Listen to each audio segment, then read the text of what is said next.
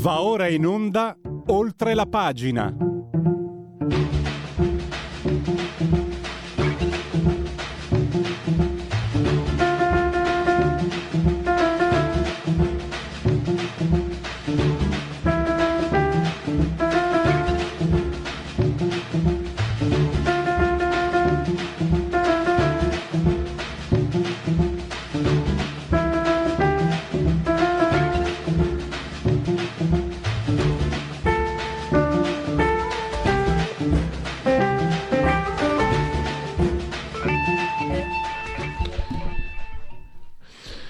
Radio Libertà, oltre la pagina. Oggi parleremo della patente a punti per i cantieri, si parla di sicurezza per il lavoro. Pensate, sono sedici anni che se ne parla, la ministra Calderone l'ha portata a conclusione, dal primo ottobre sarà obbligatoria e scontenta tutti.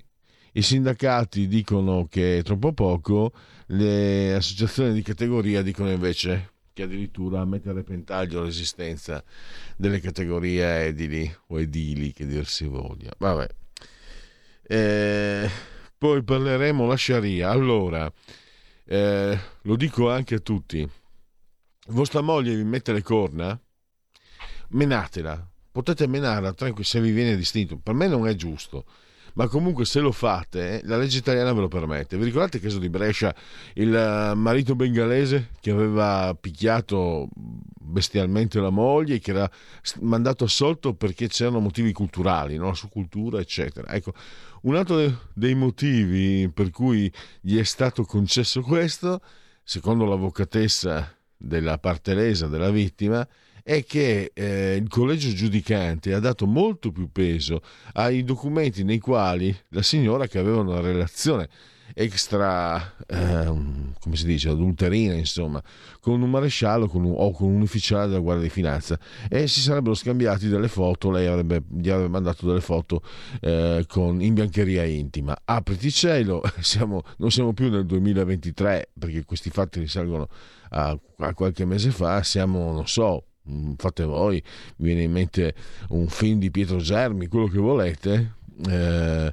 o la profonda campagna, il profondo Friuli anni cinquanta e sessanta, eh, per questi, ma questi sono magistrati, non sono eh, gente ignorante um, che, che, che non ha neanche la possibilità di discernimento. Questi sono magistrati, è uno dei motivi appunto per cui è stato concesso, è stato permesso, è stato assolto questo Questa, questa bestia di uomo che ha picchiato la moglie. Ma ci sono, la, la, l'avvocatessa dice che ci sono documenti dove si vede la vittima insanguinata per le botte che ha ricevuto, e loro, ma chi se ne importa, l'ha cornificata e quindi meritava tutto. Complimenti, cioè, io mi dimetto, se erano uomini mi dimetto dal, dall'essere, dall'essere uomo, e se erano esseri umani mi dimetto dall'essere essere umano. E poi infine parleremo mh, ex, eh, ex loco, cioè proprio da, da Cagliari. Matteo Fais, che è un nostro ormai affezionato ospite, ci parla di Cagliari. Devo dire che francamente quello che mi ha lasciato eh, perplesso, la parola basito la odio, la sapete, anche brutta, è che ho visto Truzzu, Truzzu dire no, no, non è colpa dei partiti, è colpa mia, perché le, i cagliaritani, lui è sindaco, era sindaco di Cagliari, mi hanno punito. Ma dalle mie parti si dice te ciapo te dago una sdrondenada, e adesso mi spieghi questo, cioè tu sapevi che i cagliaritani ti odiavano e hai accettato la candidatura? Ma siamo, dove stiamo scherzando?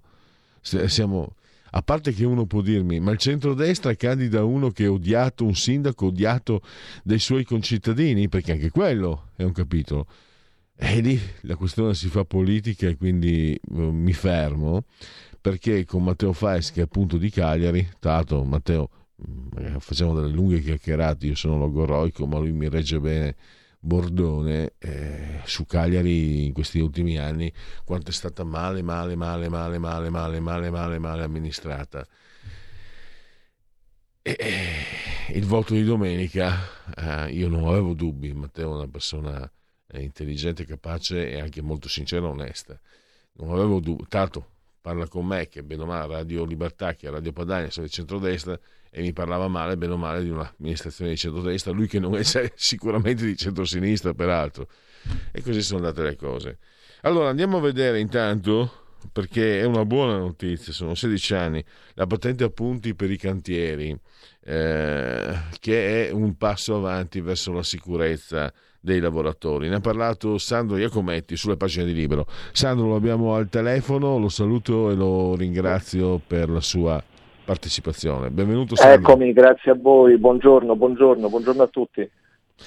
Allora, dopo vediamo il fatto che siamo in Italia, una misura attesa da sedici anni, scontenti i sindacati, scontente le associazioni di categoria per motivi scontenti. opposti. Eh, Invece entriamo nel merito. Questa misura mi sembra ponderata, mi sembra, te, ti chiedo conto, si parte dai, da, dei crediti, come se si fosse nella scuola di adesso. Io, le scuole che ho fatto io non avevano i crediti.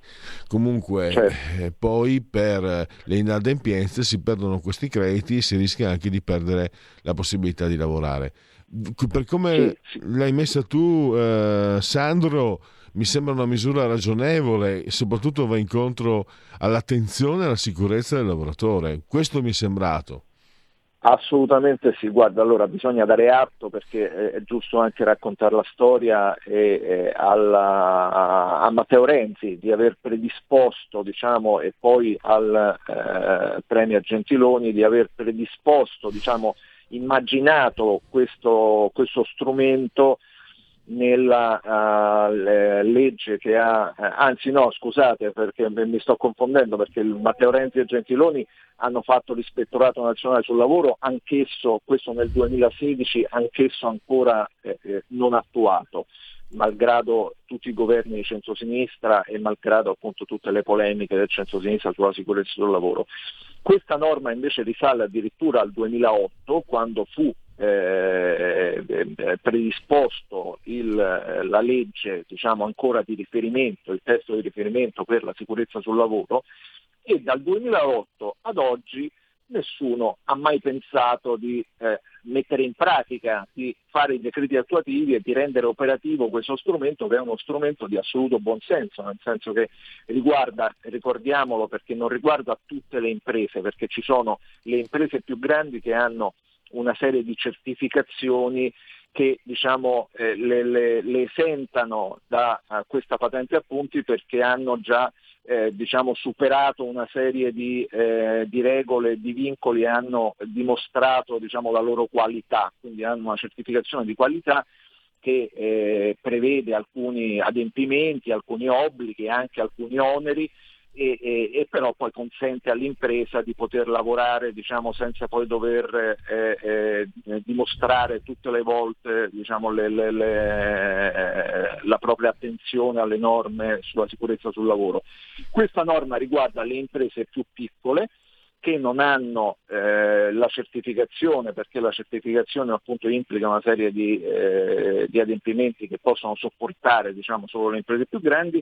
E, e, e giustamente e, mette su, su, sul campo, come, come succede con la, con la patente di guida, chi ha commesso troppi errori, chi nel momento in cui vengono effettuati i controlli eh, non ha rispettato le regole, o chi eh, diciamo si, si trova coinvolto in eh, incidenti sui cantieri durante la propria gestione, durante la propria attività, perde una serie di eh, crediti eh, a scalare, che possono portare o a delle sospensioni temporanee o addirittura, diciamo, alla, alla, all'impossibilità di proseguire l'attività. Quindi è una norma di assoluto buonsenso, che sicuramente comporterà qualche eh, elemento in più dal punto di vista burocratico, come lamentano le, le piccole aziende rappresentate ad esempio dalla C N A o da Confartigianato, però eh, dovrebbe anche eh, in qualche modo spingere le imprese ad essere un po' meno disattente ad una serie di norme e di regole che potrebbero salvare la vita ai lavoratori. Quindi è una cosa molto importante, è sicuramente un passo in avanti eh, importante e significativo, così come è importante e significativo eh, il, il rafforzamento degli ispettori, perché sicuramente c'è un eh, sottodimensionamento del, dell'Ispettorato Nazionale del Lavoro, come dicevo, che non è stato, diciamo, rafforzato e non è stato eh, diciamo completata la, la, la, la sua organizzazione, la sua, la sua struttura nel corso degli anni, quindi è sicuramente un aiuto. Arriveranno oltre settecento eh, ispettori in più, che non sono ancora sufficienti, ma eh, è sicuramente un passo importante. Poi bisognerà vedere se questi ispettori si trovano sul mercato, perché ricordo anche che purtroppo l'Ispettorato Nazionale del Lavoro è sottodimensionato, perché quando si fanno i bandi, i concorsi per le assunzioni, eh, non, non c'è questa corsa o questo assalto per andare a fare gli ispettori del lavoro, quindi non si trovano i candidati eh, sufficienti o eh, per, per coprire, diciamo, tutti i posti a disposizione. Detto questo, io ho la sensazione che purtroppo nel momento in cui il ministro Calderone ha messo sul campo degli interventi e delle misure concrete, si è dimostrata l'incapacità dell'Italia, e, e questo poi comporta eh, purtroppo il fatto che da vent'anni abbiamo questo eh, drammatico bilancio di eh, circa mille morti l'anno. Si è dimostrata l'incapacità dell'Italia di essere unita su eh, la questione sicurezza, eh, perché eh, tutti hanno la loro ricetta, tutti nel momento in cui c'è l'incidente sembrano sapere esattamente cosa bisogna fare, tutti invitano all'unità, tutti invitano alla, a mettersi intorno a un tavolo, però poi appena arrivano le prime, o anzi tutti invitano a eh, passare dalle chiacchiere e dagli annunci ai fatti, poi appena arrivano i fatti, che sono, non mi sembra divisivi, perché la patente a punti era già prevista da sedici anni e, e tutti la invocavano, compresi i sindacati, eh, erano eh, sostenitori della patente a punti.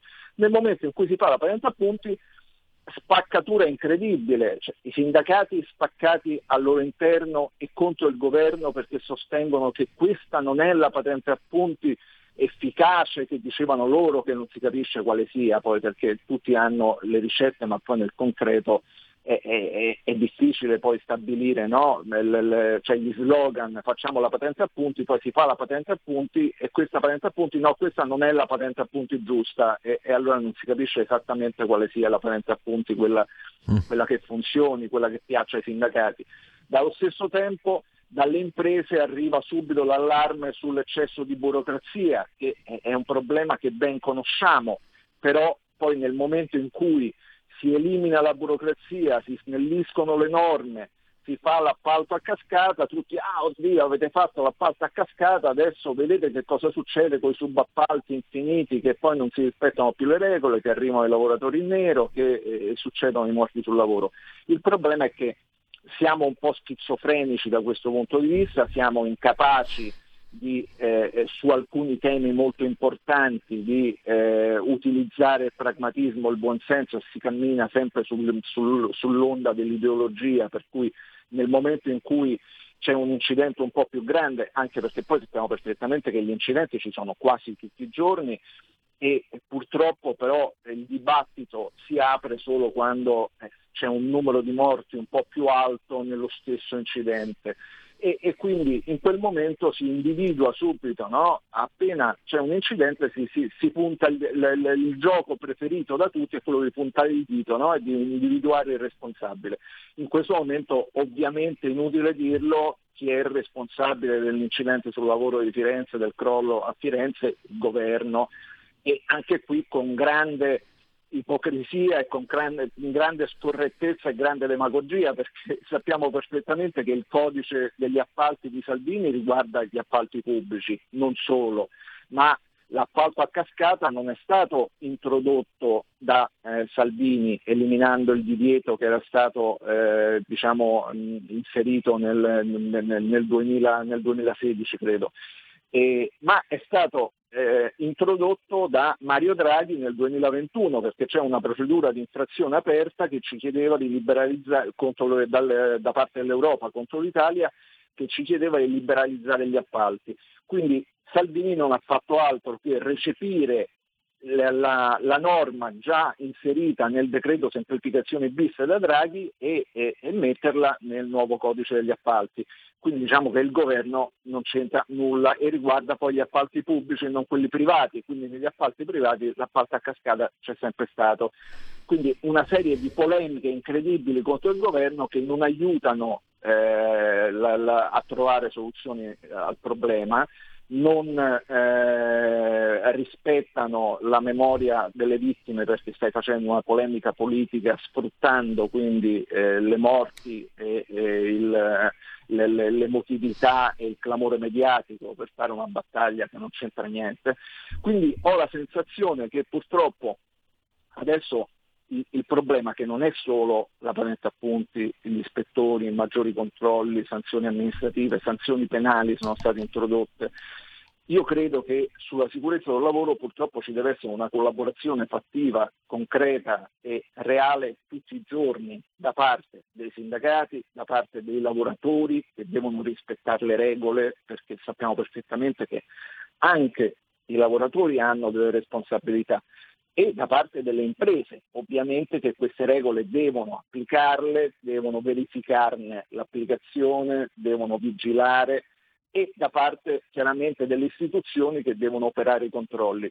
Se non c'è questo, questa congiuntura, se non c'è questa collaborazione di tutti i soggetti che partecipano, purtroppo la sicurezza sul lavoro eh, resterà Eh, fragile e eh, inefficace come lo è stata finora, perché noi dobbiamo riflettere sul fatto che sono passati tanti governi, sono cambiate le norme, sono state tolte eh, i divieti, sono stati reintrodotti, sono stati modificati gli appalti, ma quel numero dei tre morti al giorno sta lì da vent'anni, quindi è chiaro che non c'è una responsabilità politica contingente e probabilmente non è neanche solo una questione di leggi, è una questione di cultura della sicurezza che deve essere eh, diciamo diffusa, eh, deve essere coltivata, e per questo serve, servirebbe diciamo abbassare le armi della, della, della polemica politica e, e ideologica, e bisognerebbe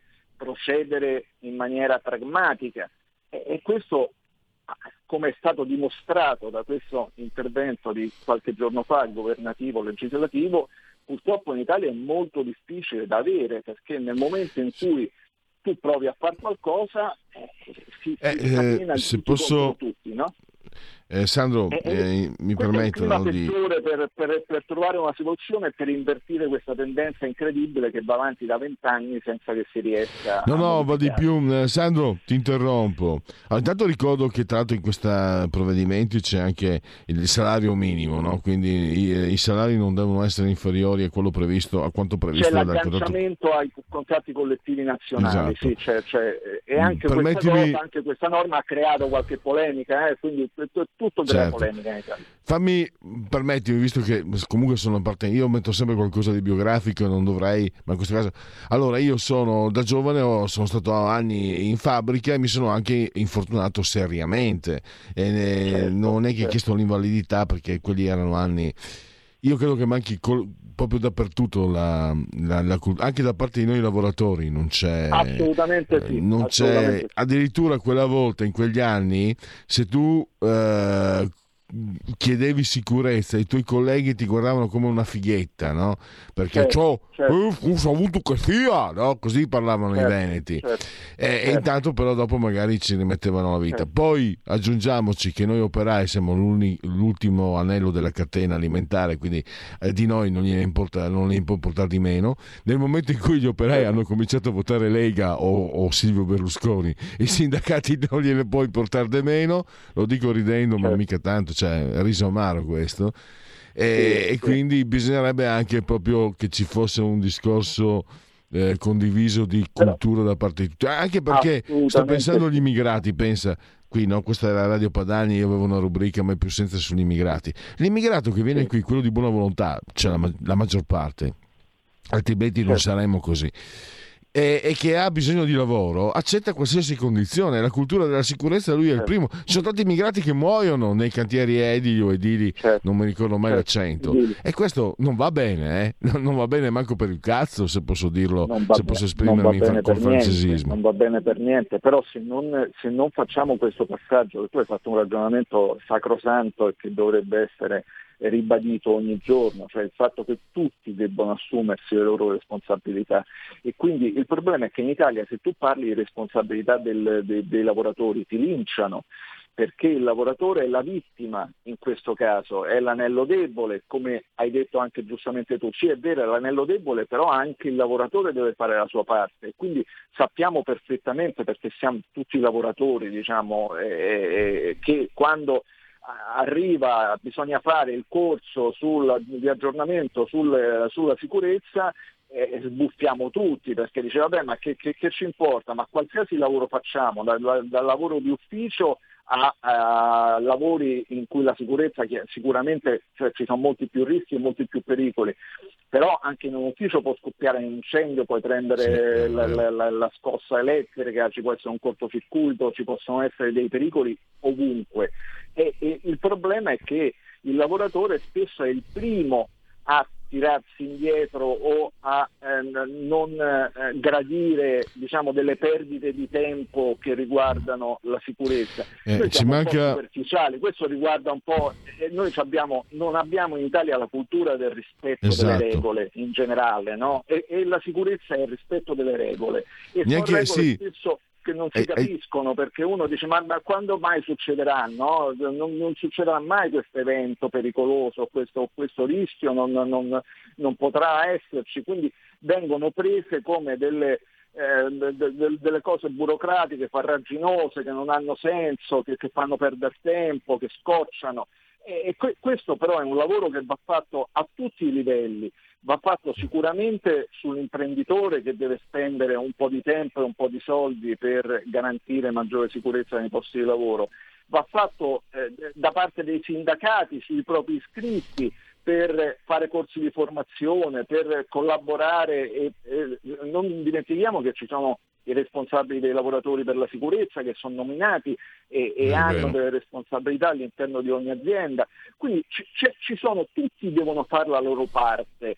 E... Sandro, devo chiudere, purtroppo abbiamo eh, finito. Ma intanto stiamo ribadendo lo stesso concetto, insomma, speriamo che serva, eh, io ho paura di no, perché purtroppo le, le evidenze ci dimostrano che Eh, riusciamo a dividerci anche sulle cose su cui dovremmo essere certo. invece eh, uniti, ma eh, speriamo Io, bene. Eh, Sandro, fammi chiudere eh, ribadendo un tuo concetto. In Italia manca eh, la, la cultura del rispetto delle regole, non le rispettiamo nemmeno quando queste regole sono lì per tutelarci, e questo è... è a rischio la nostra vita, certo, la nostra, la nostra certo, incolumità, sicuramente.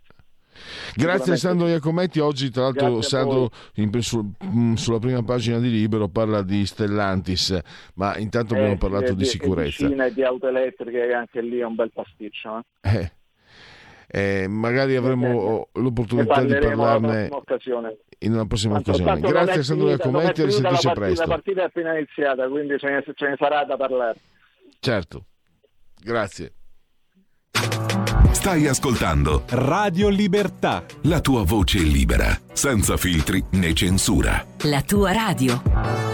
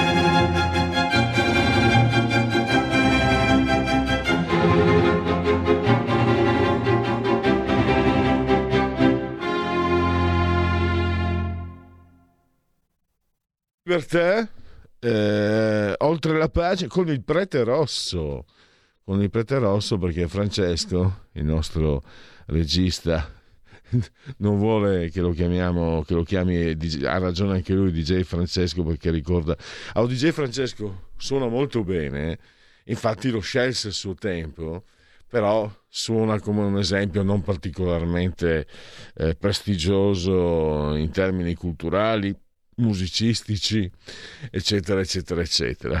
Per carità, poi mh, eh, non mi soffermo. Grazie comunque, perché abbiamo parlato di gatti con Francesco e non so perché questa eh, le, le quattro stagioni le vedo molto feline, come non so per quale motivo. Eh, grazie, grazie e grazie anche al nostro ospite, eh, al nostro nuovo ospite che è Giannino Della Frattina. Lo abbiamo in collegamento e naturalmente lo saluto e lo ringrazio. Giannino Della Frattina, firma storica del Giornale. Ciao e grazie per essere qui con noi. Grazie a voi dell'invito, grazie a voi, grazie. Allora, eh, ieri tu hai trattato un tema, io lo, mi sono permesso in presentazione di volevo fare un po', come dire, eh, l'iperbolico. Ho detto agli ascoltatori: se vostra moglie vi mette le corna, vi tradisce, è una fedifraga, picchiatela pure e poi cercate di farvi giudicare a Brescia che vi manderanno assolti. In realtà il tema è molto triste e forse io ho esagerato nell'iperbole, però è un fatto, non solo Sharia. ehm, stiamo parlando del caso di Brescia, dove il bengalese ha picchiato la moglie e è stato mandato assolto per motivi culturali, fa parte della sua cultura, così si sono giustificati i magistrati di Brescia. Ma ieri tu hai reso noto che la, l'avvocatessa della vittima ha ulteriormente, come dire, eh, reso noti altri, altre motivazioni del collegio giudicante, che eh, se ne, si è disinteressato, per carità, questa è la versione dell'avvocatessa, delle immagini anche dove la vittima era sanguinante per le percosse subite, e invece si sono soffermati sulle foto che la vittima aveva scambiato con, con un ufficiale, mi sembra, del, della Guardia di Finanza, con la quale aveva una relazione. Quindi è una questione eh, di corna, avrebbe detto Truffaut, ma qui purtroppo abbiamo, è una questione di violenza e soprattutto è una questione di toghe, di magistrati. Cioè io mi chiedo, Giannino, io mi faccio appello anche, eh, ho scoperto che siamo coetanei, ma, tu, ma io ho cominciato molto più tardi di te, quindi tu hai una lunga esperienza. Io rimango anche costernato nel vedere nel duemilaventitré, adesso siamo duemilaventiquattro, magistrati che, che mi viene in mente un, un giorno in pretura, ti ricordi millenovecentottanta, la, il Rai, Rai tre era, portò quel caso di quella ragazza stuprata in Sicilia e fecero vedere le, le, le fasi processuali, e noi che eravamo ragazzi ci vergognavamo di essere, almeno io ma anche tanti altri, ci vergognavamo quasi di essere maschi per, per ecco, quaranta anni e siamo ancora lì? Certo, eh, la vicenda è molto complicata. Allora è, è facile scivolare nell'ironia, ed evidentemente la vicenda, dico anch'io, che ha dei risvolti boccacceschi, ma essendoci di mezzo della violenza e soprattutto su una, della violenza su una donna, al di là del sorriso eh, che può strappare qualche, qualche particolare della vicenda, c'è il problema. E il problema non riguarda evidentemente queste due o queste tre persone eh, di cui eh, il caso è evidentemente un caso particolare, in parte sono, sono cose loro, e ehm, è rilevante solo la violenza di un uomo su una donna, che è doppiamente condannabile. Su questo eh, siamo assolutamente tutti d'accordo. Il problema è che eh, in questo caso emerge come la giustizia italiana eh, a questo punto debba avere a che fare, oltre tutti i suoi problemi, i suoi bizantinismi, i suoi codici, le sue migliaia di leggi che rendono complicatissimi i processi e lunghissime le, assol- le eventuali assoluzioni, deve anche tener conto a questo punto delle impostazioni culturali di chi viene a processo da un altro paese, di persone che vivono in Italia e che hanno un'altra cultura. Ora io mi chiedo, perché la vicenda è molto complicata, c'è una prima fase in cui addirittura il, il pubblico ministero, cioè l'accusa, eh, sostenne che l'uomo andava assolto perché andavano, leggo testualmente, andava rispettato l'impianto culturale di origine, e quindi siccome in Bangladesh gli uomini menano le mogli e la cosa viene, viene tollerata, anche se questo fatto succede a Brescia e succede tra due bengalesi, la giustizia italiana in qualche modo doveva, doveva piegarsi a questo. E questo diceva addirittura l'accusa, eh, cosa che viene poi recepita eh, nella sentenza, tanto che l'uomo viene assolto nonostante la donna fosse stata oggettivamente picchiata. Ora, appunto, questa è la versione del ricorso della donna, ma è che inserisce questa, questa, questa novità, questa, questa nuova cosa, che poi sia vera o meno vera, ma comunque questa cosa c'entra, cioè l'uomo picchiava la moglie perché lo tradiva. Ora, tradire il marito non è una bella cosa, ma eh, picchiare una moglie è un reato, e su questo non ci dovrebbero essere dubbi. Ora, la, la domanda è questa, e va al di là evidentemente del caso specifico.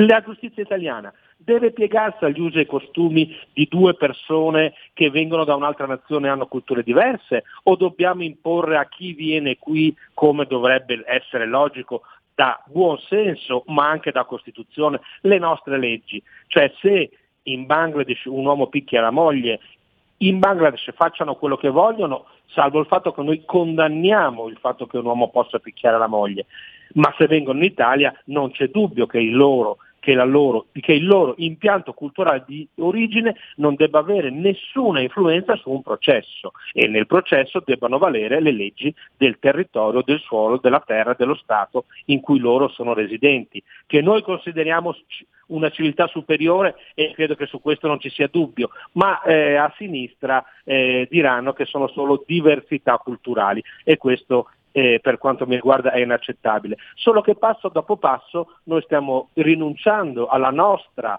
alla nostra civiltà, alla nostra cultura, alla, alle nostre leggi che sono radicate nel diritto romano, nel, nella storia, nella nostra storia, nella cultura dell'Occidente, e dobbiamo avere il coraggio di pronunciarla questa parola. Il Occidente, la cultura dell'Occidente che si radica nei, nei greci, nei romani, eh, ne, nelle tragedie greche, in Antigone, in cui tutto era chiaro, cosa si poteva e cosa non si doveva fare, cosa era giusto e cosa non era giusto, è tutto chiarissimo, e a noi arriva dalle nostre radici. C'è chi dice le radici giudaico-cristiane, dalle nostre radici storiche, culturali, romane, greche, e noi stiamo rinunciando a difenderle, e questo è il primo aspetto. Il secondo aspetto è la mia sorpresa ogni volta che succede una cosa di questo genere, e da sinistra nessuna femminista, protofemminista, eh, esponente del P D alza un dito per dire che le donne non si picchiano. Cioè, se un bengalese picchia la moglie bengalese, siccome bisogna rispettare le diversità culturali,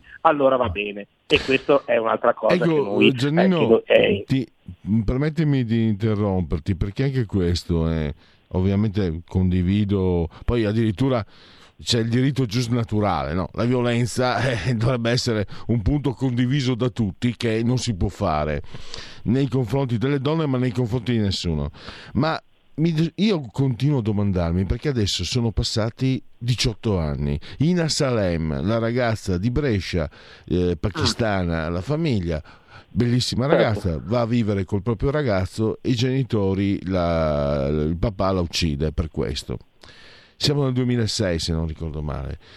Emerse per un errore, per uh, un'imperizia di queste signore, un gruppo di femministe si scambiò l'email nella quale dicevano: mi raccomando, non diciamo niente, altrimenti facciamo un favore alla Lega, all'islamofobia. Alla... Quella volta non parlavano ancora, non andava di moda islamofobia, si parlava di xenofobia, che era la parola amata dalla sinistra per, per, uh, per sputtanare la destra. Ecco, siamo rimasti lì, cioè, eh, l'abbiamo visto, di, l'abbiamo visto con i casi di Colonia, eccetera. Peggio. Ancora peggio, ancora peggio, perché abbiamo fatto, hanno fatto giustamente le manifestazioni per Giulia Cecchettini e, e, e hanno piegato anche eh, l'omicidio, siccome lì eh, la violenza, eh, l'omicidio, purtroppo il femminicidio, era a carico di un italiano, allora le, le, la sinistra è scesa in piazza, ha riempito Prato della Valle a Padova durante il funerale, ha condannato eh, il paternalismo, la società maschilista, perché l'omicidia era bianco. Nella enorme quantità di casi in cui, e, e mi dispiace dirlo, ma insomma nella maggioranza dei casi in cui il femminicidio o le violenze sono fatte da persone non italiane, perché? Perché questo è ancora nella loro cultura, perché la loro cultura è ancora rimasta al fatto che l'uomo abbia i diritti eh, superiori della donna e possa esercitare su di lei una violenza. Ecco, su tutto questo la sinistra eh, non dice nulla eh, e il motivo è evidente, e il motivo è per difendere un'immigrazione selvaggia, un'immigrazione incontrollata, da cui loro alla fine sperano cosa? Sperano di trarre del consenso, sperano di rimpolpare le loro i loro tesseramenti. Ormai i sindacati, la C G I L è fatta solo di lavoratori extracomunitari senza lavoro, cioè hanno riempito il loro sindacato di lavoratori extracomunitari senza lavoro. Questo è il sindacato di sinistra e, e, altre, e tante altre cose. Sperano prima o poi di riuscire a dare a loro o alle seconde generazioni il diritto di votare a diciotto anni e di reclutare in quel mondo Eh, voti e tessere che stanno perdendo invece eh, nel, nel, nel, nel loro tradizionale elettorato. E quindi la cosa ancora peggiore è che una donna eh, picchiata diventa strumento politico, diventa lo strumento politico e quindi viene picchiata una seconda volta dalla politica e, e questo è imperdonabile. Su questo dobbiamo essere durissimi, rigidissimi e, e dobbiamo affermare l'esigenza che tutto questo non deve essere concesso a loro. Sì, perfetto, siamo alla conclusione. Permettimi, Giannino, io rimango comunque sorpreso nel, nel constatare come a distanza di anni gli intellettuali, le femministe della sinistra siano rimasti così grezzi, gretti, ignoranti, primitivi, e anche ancora di più i cinque Stelle che gli vanno dietro. Almeno da furbi avrebbero potuto evolvere questo pensiero inaccettabile, no? Dobbiamo accettare lo stupro delle donne perché altrimenti rischiamo di creare xenofobia, di alimentare. Almeno l'avessero evoluto, cioè, ma sono veramente proprio, è possibile che siano così scarsi questi intellettuali che comunque controllano ancora gran parte dell'informazione della cultura italiana, perché vuol dire essere scarsi, non aver evoluto un pensiero. Quella volta, per carità, pot- sì. Sì, prego, sono prego. Scarsi perché hanno letto molti libri, ma l'ideologia li acceca. Lo diceva Marx, anche Marx, loro non hanno letto nemmeno Marx, sono marxisti o comunisti o di sinistra senza aver letto Marx. Marx lo diceva, l'ideologia acceca, l'ideologia è un vestito di idee che si mette sopra la realtà. Ecco, loro mettono un vestito di idee sopra la realtà e a forza di mettere dei vestiti di idee sopra la realtà non la vedono più la realtà, sono lontani e anche di cose, come dici tu perfettamente, che dovrebbero essere di buon senso. Di, di, di immediate, loro sono talmente presi dalla loro furore ideologico di dare a, dei, dei fascisti alla Lega, di dare dei fascisti alla Meloni, di dare dei fascisti a tutti quelli che non sono come loro, perché se non sei come loro sei un fascista, sei un leghista, sei uno xenofobo, sei, sei una cosa orrorosa, che hanno perso il contatto con la realtà e quindi di fronte a una donna picchiata preferiscono dare del fascista al leghista che difendere la donna picchiata e questo è orribile. Eh, è quello che per fortuna riesco ancora a scandalizzarmi eh, nonostante siano passati tanti anni. Vuol dire che tutto sommato una parte di me è rimasta ancora abbastanza innocente eh, anzi a schifar- a schifarmi innocenti, a sch- dobbiamo eh, anzi più che a scandalizzarmi a schifarmi proprio, mi, fa- mi fanno schifo queste persone eh, che strumentalizzano così il dolore eh, e la violenza.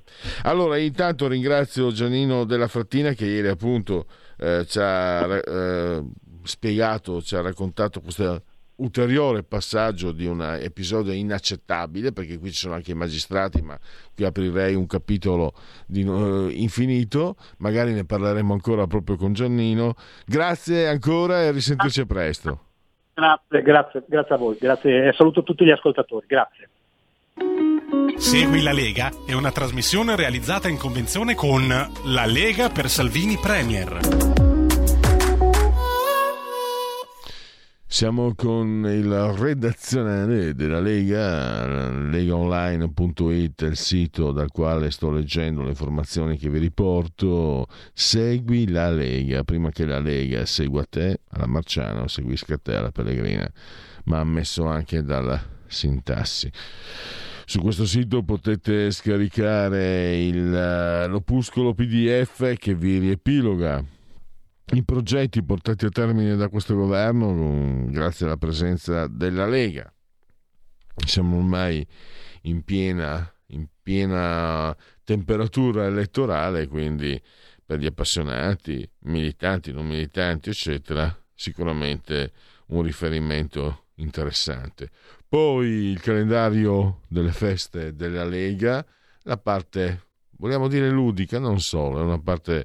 Eh, a me adesso sono un orso, faccio fatica a camminare, ho problemi di ambulazione, lo dico apposta, è un ricatto morale, ma è anche vero, quindi essendo paresiarchi non posso dire cose false, cose che non sono vere. Eh, però mi ricordo che le feste della Lega sono, fino a qualche anno fa, anche qui in Lombardia mi capitava, sono una bella, secondo me, poi sono parte in causa, per carità, sono un'occasione di aggregazione che sono pre, che è prepolitica, sembrano le sagre di una volta, perché poi alla fine la Lega è quella roba lì, è la, la gente che viene eh, dal, dal popolo, dal basso, dopo c'è anche l'ingegnere, il dottore, tutto quello che volete, ma il popolo che è composto da varie categorie, ovviamente, non è che il popolo debba essere pro, proletariato e basta. E le feste della Lega me l'ho sempre ricordato. Poi, per carità, c'è, c'è dal palco il segretario, tutto, poi ci sono eh, i militanti che si rivedono proprio in occasione della festa, perché magari anche c'è la festa provinciale, magari non ci si vede perché si abita a cinquanta chilometri, settanta, quello che è, eccetera. Ma lo spirito, mi permetto, di, questo non è più redazionale, porto quello che, che è la mia conoscenza, lo spirito era proprio quello delle belle sagre di una volta, con l'aggiunta che di solito, io sono fermo qualche anno fa, ma credo che non sarei smentito, che non sarò smentito, alle feste della Lega si mangiava anche bene. Allora, eh... andiamo avanti, ci si può iscrivere da questo sito, è molto semplice, molto facile, lo si può fare eh, con eh, versando dieci euro anche tramite PayPal, PayPal, PayPal, senza nemmeno vi sia la necessità che siate iscritti a PayPal, PayPal, PayPal. Quindi eh, il codice fiscale e gli altri dati richiesti e vi verrà recapitata la maggiore per via postale, ma se c'è Poste Italiane di mezzo, noi raccomandiamo ampi, profondi, calorosissimi gesti apotropaici alla femminuccia, ai maschietti e a tutti i sessi previsti, anche quelli non previsti. La tessera Lega Salvini Premier. Andiamo velocemente all'atto di autodeterminazione civica, il due per mille. Eh, il tuo sostegno vale il due per mille, scrivi D quarantatré nella tua dichiarazione dei redditi, scelta libera che non ti costa nulla. Eh, sono soldi nostri, però lo Stato se li tiene lui, noi possiamo dirgli spendigli in quella direzione, questo è un redazionale della Lega e quindi noi suggeriamo di spenderli in direzione politica, guarda caso eh, Lega, eh, Lega Salvini Premier. D quarantatré, D di Domodossola, quattro come una bella pizza, quattro stagioni e tre sempre e comunque il numero perfetto. E andiamo ad aggiornarci, vediamo sulle apparizioni eh, radio televisive dei protagonisti della Lega, vediamo se riesco a darvi degli aggiornamenti. Eh, no, in questo momento qui non vedo nulla, fatemi, fatemi controllare ancora un pochino, eh, un pochito. Allora, qui abbiamo eh, oggi, oggi mercoledì, se non sbaglio, è mercoledì ventotto febbraio, quindi alle diciassette e quindici oggi pomeriggio, Economia Sky T G ventiquattro con il sottosegretario alla programmazione eh, economica eh, Alessandro Morelli, alle diciassette e quindici Sky T G ventiquattro. Domani in ora antelucana, in ora presta, all'alba, Alessandra Basso, europarlamentare, al T G due Italia Rai due alle dieci del mattino. Poi nel pomeriggio Massimo Garavaglia, il senatore Massimo Garavaglia, a Sky T G ventiquattro diciassette e quindici rubrica Economia. Quindi gli aggiornamenti ho fatto in tempo a darveli, possiamo chiudere con Segui la Lega, poi passiamo a qualche sondaggetto. Segui la Lega è una trasmissione realizzata in convenzione con La Lega per Salvini Premier. Vediamo allora tra poco se riesco. Sì, Eccolo. Ah, uno solo? Ah, oggi proprio il piatto piange. Ho oh, il sondaggio di Ipsos S R L, committente Corriere della Sera, quindi diciamo il versante di centrosinistra. Abbiamo i partiti, il borsino dei partiti: Fratelli d'Italia ventotto virgola due, Lega otto virgola tre, Forza Italia sette virgola nove, il P D diciotto virgola tre, tallonato dai cinque Stelle con il diciassette. Il gradimento nei confronti del governo eh, quarantuno positivo, quarantotto negativo, non sa undici. Gradimento nei confronti di Giorgia Meloni quarantadue a quarantotto, il dieci non si eh, pronuncia. I leaders, il gradimento dei leaders, eh, Tajani trentaquattro, Conte trentuno, Salvini venticinque, Elly Schlein ventiquattro, Lupi ventuno, Fratoianni ventuno, Angelo Bonelli diciannove, Riccardo Maggi, eh, ah sì, più Europa è quello... Eh, ah, Riccardo Maggi, se non sbaglio, è quello che ha, ha, che ha, ha cercato di impedire alla Lega di manifestare per Navalny. Eh, diciannove... Calenda diciannove, ultimo in fondo Matteo Renzi eh, con eh, il quattordici. Sono lontani i tempi, eh, ormai sì, sono dieci anni. C'era un tempo, caro Federico, che stai assiso sulla torre di comando di regia tecnica, in cui Cavalli, lo stilista, diceva: a Firenze ogni cinquecento anni nasce un Leonardo, adesso è il momento di Matteo Renzi. Matteo Renzi, quando andava in giro per le scuole, c'erano i cori dei bambini, li abbiamo mandati in onda: benvenuto presidente Renzi. Poi c'erano dichiarazioni: Renzi il più grande genio di questa terra, Genti, gen, Renzi, Renzi, Renzi, eh, sic, sic transit gloria mundi. Adesso praticamente lo, se lo schifano tutti. E non so chi ci faccia più brutta figura. Siete in contemporanea, in simultanea con noi quando sono scoccate le undici e ventinove. Noi siamo Radio Libertà undici e trenta, oltre la pagina. Centododici metri ci separano dal livello del mare, cioè separano Francesco, sulla torre di comando di regia tecnica, il sottoscritto, con temperature che parlano di venticinque gradi centigradi sopra lo zero interni, undici virgola nove esterni, quarantatré per cento l'umidità, mille diciassette virgola sette millibar la pressione. Eh, un abbraccio forte forte forte forte alla signora Adrianangela, signora Clotilde, signora Carmela, perché loro ci seguono e ci seguiscono pure dal canale televisivo terrestre duecentocinquantadue, perché Radio Libertà è una radiovisione e chi si abbona a Radio Libertà campa oltre cent'anni. Meditate gente, meditate. Naturalmente potete continuare a farvi cullare dall'algido suono digitale della Radio D A B, oppure seguirci ovunque voi siate grazie alle applicazioni dediche, dedicate a iOS e Android, con i vostri smartphone, con i vostri iPhone, con i vostri tablet, mini tablet, iPad, mini iPad. Alexa, accendi Radio Libertà, passaparola, ve ne saremo riconoscenti. Fire T V ovviamente, poi c'è eh, Twitch, il social di ultima generazione, c'è il profilo Facebook, eh, preziosissimo per orientarvi attraverso le programmazioni di questa emittente, e infine l'ottimo, abbondante, lo amo moltissimo sito radio libertà punto net, che mi è arrivata voce sarà addirittura aggiornato, quindi ancora meglio di quanto, di quanto non sia, e quindi tutto va bene. Eh, intervallo, parleremo di Sardegna eh, tra poco, direttamente da Cagliari.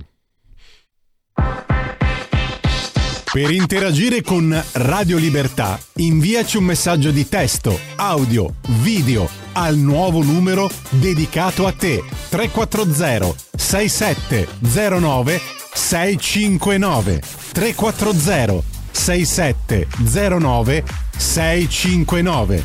Rimani connesso con Radio Libertà, la tua radio.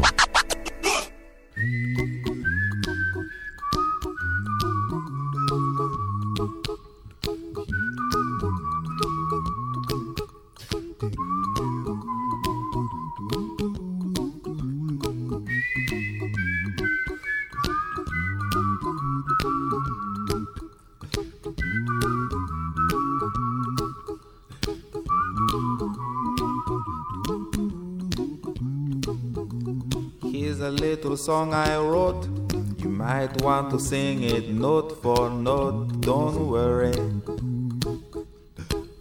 be happy. In every life we have some trouble, but when you worry you make it double, don't worry, be happy, don't worry, be happy now.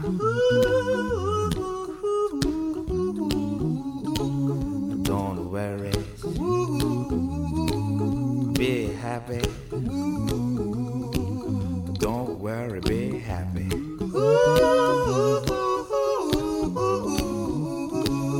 Don't worry, be happy. Don't worry, be happy. Ain't got no place to lay your head. Somebody came and took your bed. Don't worry, be happy. The landlord say your rent is late. He may have to litigate. Don't worry, be happy. Look at me, I'm happy.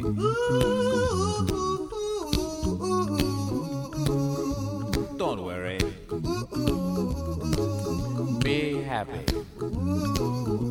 Hey, I give you my phone number. When you worry, call me. I make you happy. Don't worry,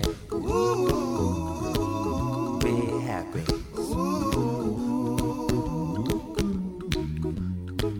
Ain't got no cash, ain't got no style, ain't got no gal to make you smile, but don't worry, be happy. 'Cause when you worry your face will frown, and that will bring everybody down. So don't worry, be happy. Don't worry, be happy now.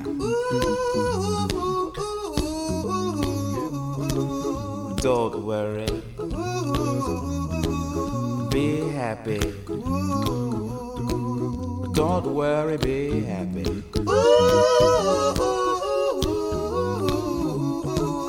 Don't worry, be happy. Don't worry, be happy. Now there is this song I wrote. I hope you learned it note for note like good little children. Don't worry, be happy. Listen to what I say. In your life expect some trouble, but when you worry you make it double. Don't worry, be happy, be happy now. Don't worry, be happy. Don't worry, be happy.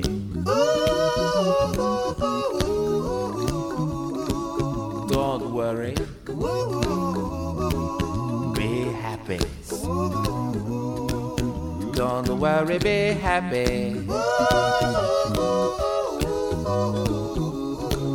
Don't worry, don't worry, don't do it. Be happy. Put a smile on your face. Don't bring everybody down like this. Don't worry, it will soon pass, whatever it is. Don't worry, be happy.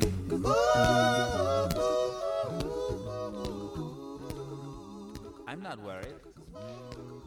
Bobby McFerrin, uh, Don't worry, be happy.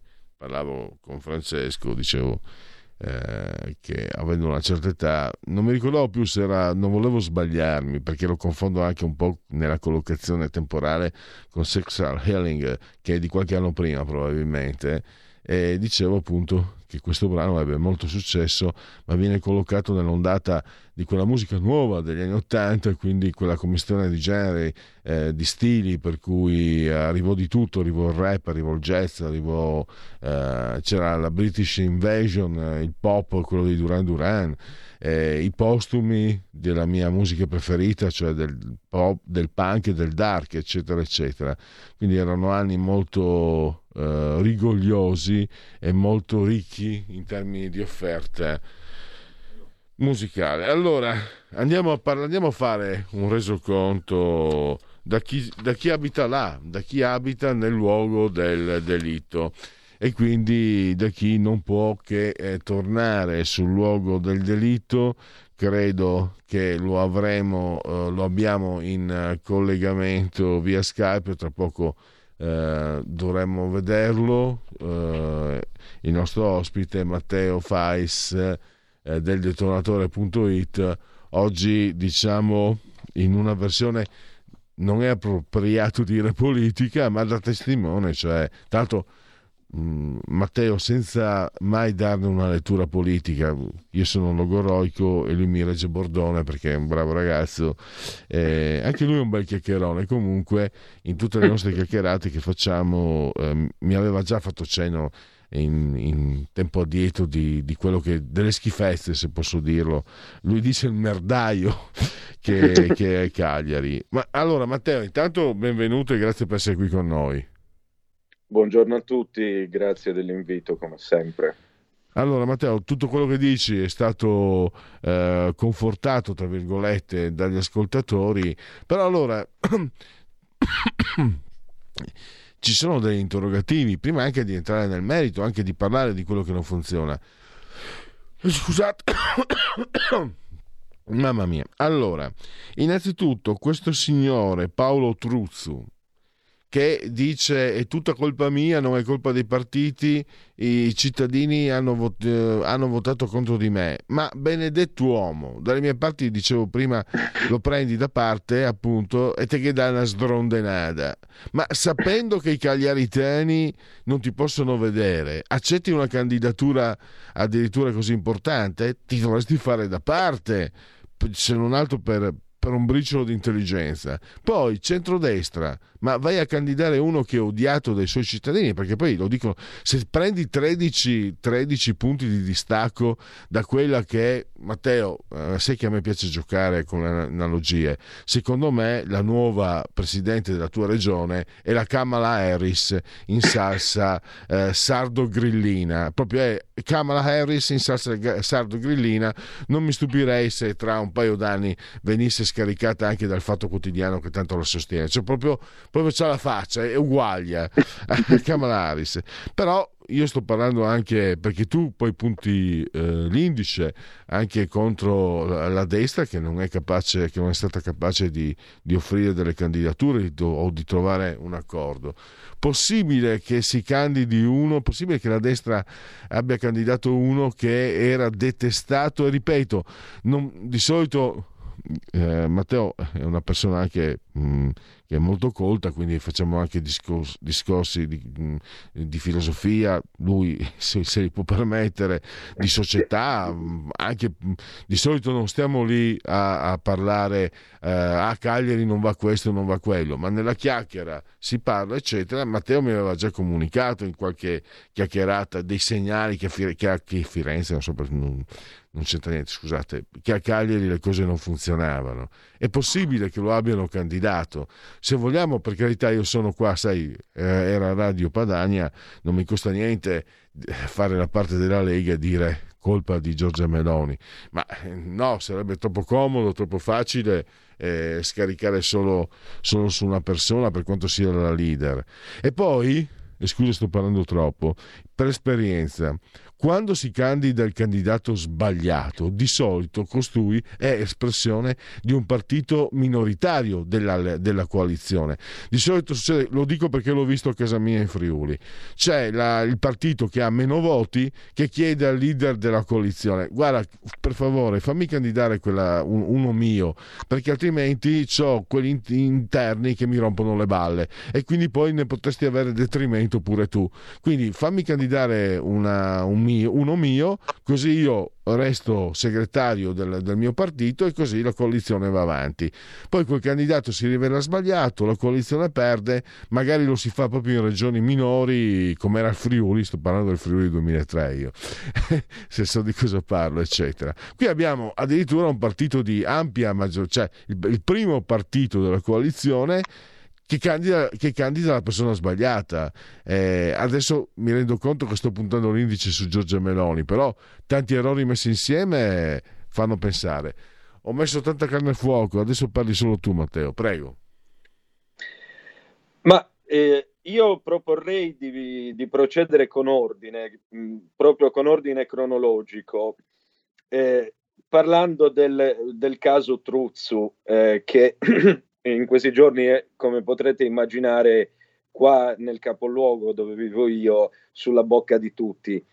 Dunque, Paolo Truzzu eh, sale all'onore delle cronache eh, successivamente a due mandati consecutivi in cui la sinistra si era fondamentalmente ripresa alla città dopo non so quanti decenni praticamente, che Non, eh, non, non andava più al potere qua, eh, in, eh, qua nel capoluogo, eh, cioè non riusciva a esprimere una maggioranza eh, per, eh, per eleggere un primo cittadino. Mm, c'era, ci sono stati quindi, dicevo, due mandati consecutivi eh, di, di, di tale Massimo Zedda, che eh, voi ovviamente lì eh, al nord non potete saperlo, ma qui è noto come Mister Moito. Infatti rappresentavano sempre il comune di Cagliari con le due torrette, eh, che, che, con al posto delle torrette due Moiti. Però io non voglio insinuare ovviamente niente sull'ex eh, primo cittadino cagliaritano, che tutte le volte che l'ho visto io mi è parso sobrio, per quanto di sinistra sobrio. E la...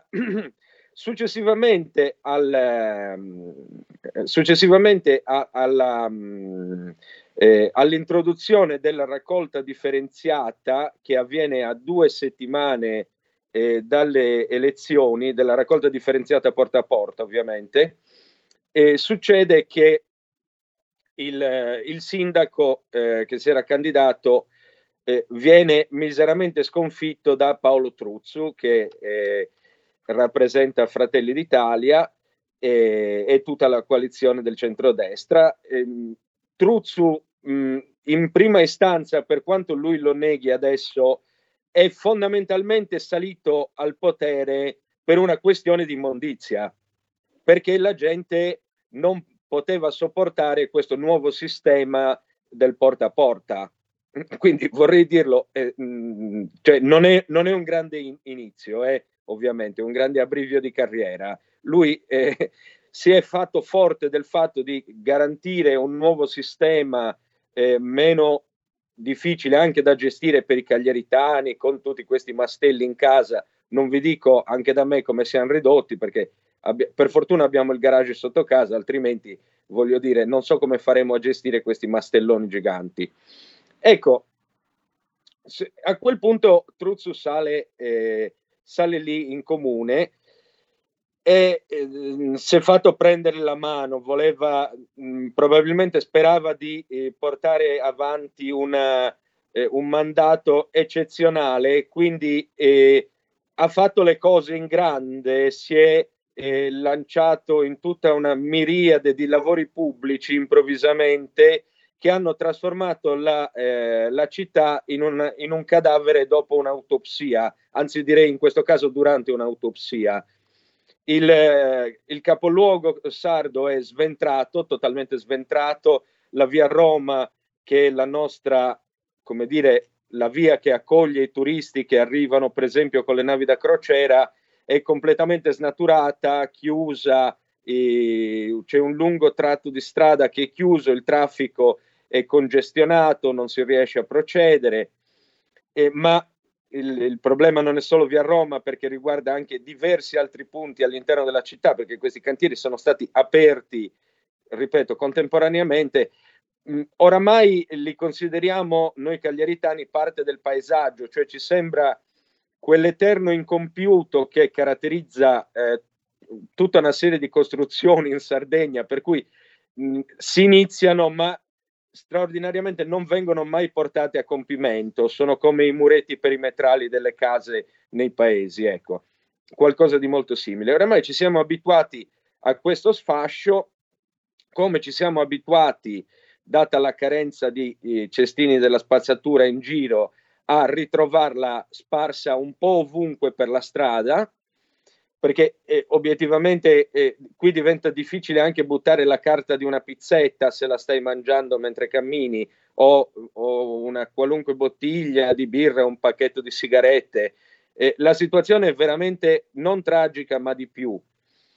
Poi il sindaco eh, in tutto ciò è riuscito unicamente eh, a portare Blanco a Capodanno l'anno scorso, quest'anno Marco Mengoni, ma siccome la via in cui si svolgono di solito i concerti era chiusa, se, si è risolto a eh, spostare il concerto alla Fiera Campionaria e, e do, facendolo a numero chiuso, il che è un'assoluta follia, perché se fai un concerto per cui spendi la bellezza di, mi pare che a Mengoni siano andati, non vorrei sbagliarmi, se, tipo settecentomila euro, non puoi quantomeno negare l'ingresso a tutta la cittadinanza o la possibilità di fruirne eh, quantomeno a chi volesse, perché lo si sta pagando, ricordiamolo, con i soldi dei contribuenti e eh, non, non con i soldi di Truzzu, né si tratta di un concerto privato di quelli che si possono fare in tante aree a Cagliari.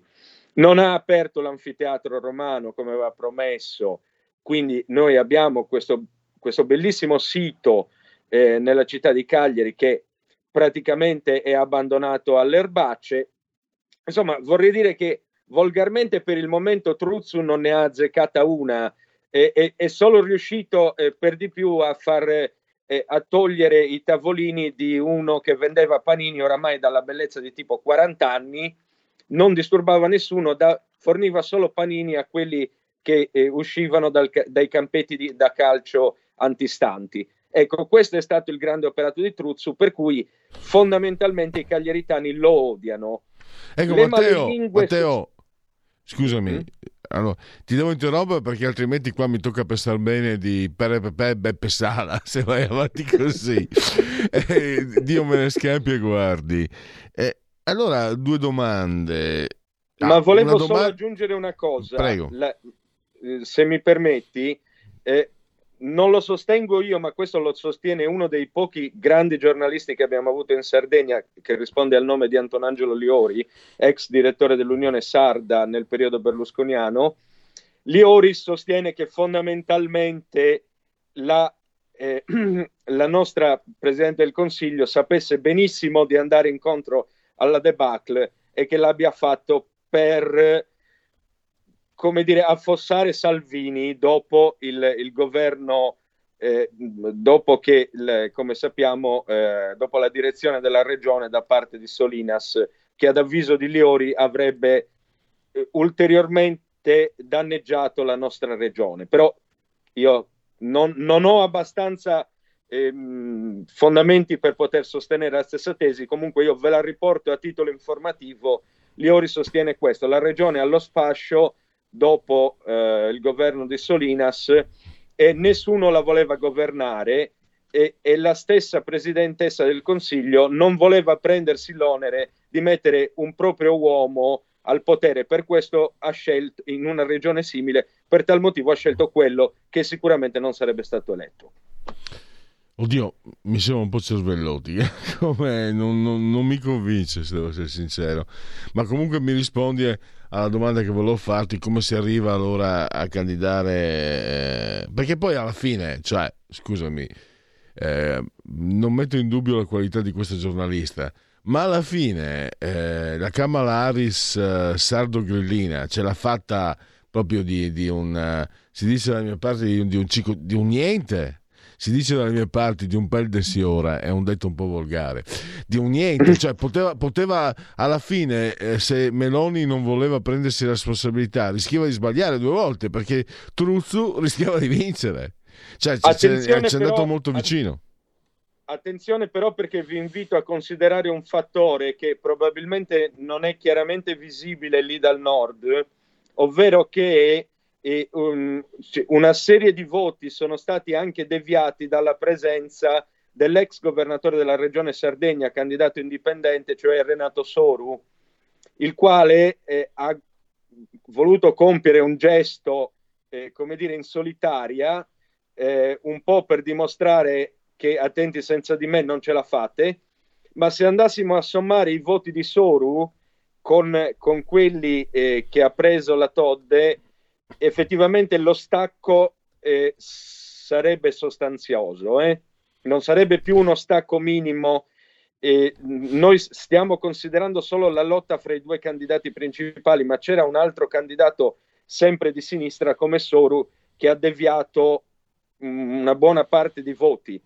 Fondamentalmente comunque sia eh, mh, Paolo Truzzu oggi ha sostenuto, se non sbaglio anche al Corriere della Sera, che lui non si fosse reso conto del, del malessere diffuso fra i cagliaritani mm. nel capoluogo, e, e per tal motivo abbia fatto la mossa ingenua di, eh, di candidarsi, e per tal motivo sempre ha chiesto, ha deciso di chiedere scusa per, eh, per la sua ingenuità. Allora io mi domando sinceramente, e questo me lo conferma, dove, dove si è vissuto Paolo Truzzu negli ultimi anni, se non si è reso conto che i cagliaritani non lo sopportavano più. Ma, e Matteo, qualche buon tempone appendeva Matteo, manifesti di notte contro, certo, di lui, Matteo, prendendolo eh... in giro. Ti confesso, sono un po' lombrosiano e nonostante Truzzu sia chiaramente sardo, ha la tipologia, ha il sembiante, ce ne sono anche qui sparsi nella penisola, anche al nord, ha la tipologia di quello che fa politica senza capirci un cazzo, cioè di quelli di- negati per la politica ma che vogliono fare politica e poi alla fine vengono odiati da tutti, a partire, a partire da quelli della loro parte. Guarda, assomiglia, ne ho, ne ho visti qui al nord, in, nella cosiddetta Padania, ma anche oltre, proprio la tipologia antropologica. Quindi chiudo, siamo in conclusione. Eh, posso domandarti da amministratore, da, da amministratore di condominio e, sì, e, di... e fondamentalmente questo ha fatto senza grande successo, direi. Sì, ma, di, ma di quelli non bravi però. Eh, Matteo, ti, ti devo chiedere, ti, eh, te lo chiedo da cittadino, ma possibile che in Sardegna si comincia alle sette del mattino, alle undici di sera ancora non si arrivi a avere il voto? Cosa, cosa è successo? Anche cinque anni fa era andata in questo modo. Perché questo? Eh, perché poi si parla... Ma... C'erano amici che mi mandavano WhatsApp e mi hanno detto: ma cosa fanno? Li portano coi muli i voti? Cioè, vi prendevano in giro. Ma amici che, cioè, se non sbaglio, anche uno di queste persone deve essere sposato con una sarda, quindi figurati se aveva intento eh, di, di, di spregia, spregiativo. Però mh, eh, lo chiedo a te, come mai? Ah, ma, ma vi, vi, vi dovete rassegnare ai tempi sardi. Non, eh, non, esiste, non esiste la possibilità che le cose qui vengano fatte in modo celere. Non, toglietevelo proprio dall'anticamera del cervello. Mi, mi avrebbe stupito il contrario, sinceramente, se entro sei ore avessimo avuto i risultati definitivi. No, no, non, probabilmente se la sono presi molto comoda nello spoglio delle schede. Poi potrai immaginare cosa si possa fare in dei paesini di mille anime Eh, sparsi all'interno del territorio. Quelli sono una zona, come dire, in cui, in cui l'Italia non è mai arrivata, amici miei. E come, come dice il famoso graffito che perennemente viene cancellato e perennemente ricompare, e puntualmente ricompare su tutti i muri della città, la Sardegna non è Italia, è inutile. Cioè in buone parti, forse nel capoluogo sì, ma in altre parti è un mondo a sé stante, un mondo eh, di cui vi sconsiglio di cercare di comprendere la logica e i ritmi, perché noi siamo così, ci capiamo solo fra di noi, ecco il punto. Vabbè. Beh, mm, non c'è niente di, di male. Allora eh, devo chiudere, grazie per, anche per la sua testimonianza e per, per quello che ci ha raccontato a Matteo Fais. Grazie davvero e a risentirci a presto. Vi saluto da un paese che non esiste più, avrebbe detto Panza. Un abbraccio. Ciao. Allora, andiamo con la sigla dei genetriaci perché ve n'è il tempo, credo. La verità è che sono cattivo. Ma questo cambierà. Io cambierò. È l'ultima volta che faccio cose come questa. Metto la testa a posto, vado avanti, rigo dritto, scelgo la vita. Già adesso non vedo l'ora. Diventerò esattamente come voi. Il lavoro, la famiglia, il maxi televisore del cazzo, la lavatrice, la macchina, il cd e l'apriscatole elettrico. Buona salute, colesterolo basso, polizza vita, mutuo, prima casa, moda casual, valigie, salotto di tre pezzi, fai da te, telequizze, schifezze nella pancia, figli, a spasso nel parco, orario d'ufficio, bravo a golf, l'auto lavata, tanti maglioni, Natale in famiglia, pensione privata, esenzione fiscale, tirando avanti, lontano dai guai, in attesa del giorno in cui morirai. Gentiloni, ricorrenze, guarda lì, proprio Kamala Harris, stavo guardando, mi giro ancora, e questo proprio, mamma mia, vabbè, eh, sto guardando delle foto, le sto andando sul mio computer, non sono in condivisione, meglio così, giustamente. Eh, decimo giorno di Ventoso, Gentiloni, ricorrenze e commemorazioni, ventoso mese del calendario repubblicano, per tutti è eh, un uh, mercoledì miarqui ventotto di febbraio, anno domini duemilaventiquattro, duemilaventiquattro che dir si voglia. Nel millenovecentottantatré, pensate, eh, il ventotto febbraio andò in onda MASH, un telefilm che vedevo anch'io da ragazzo, con Alan Alda come protagonista. Pensavo fosse un cognome irlandese, invece italiano.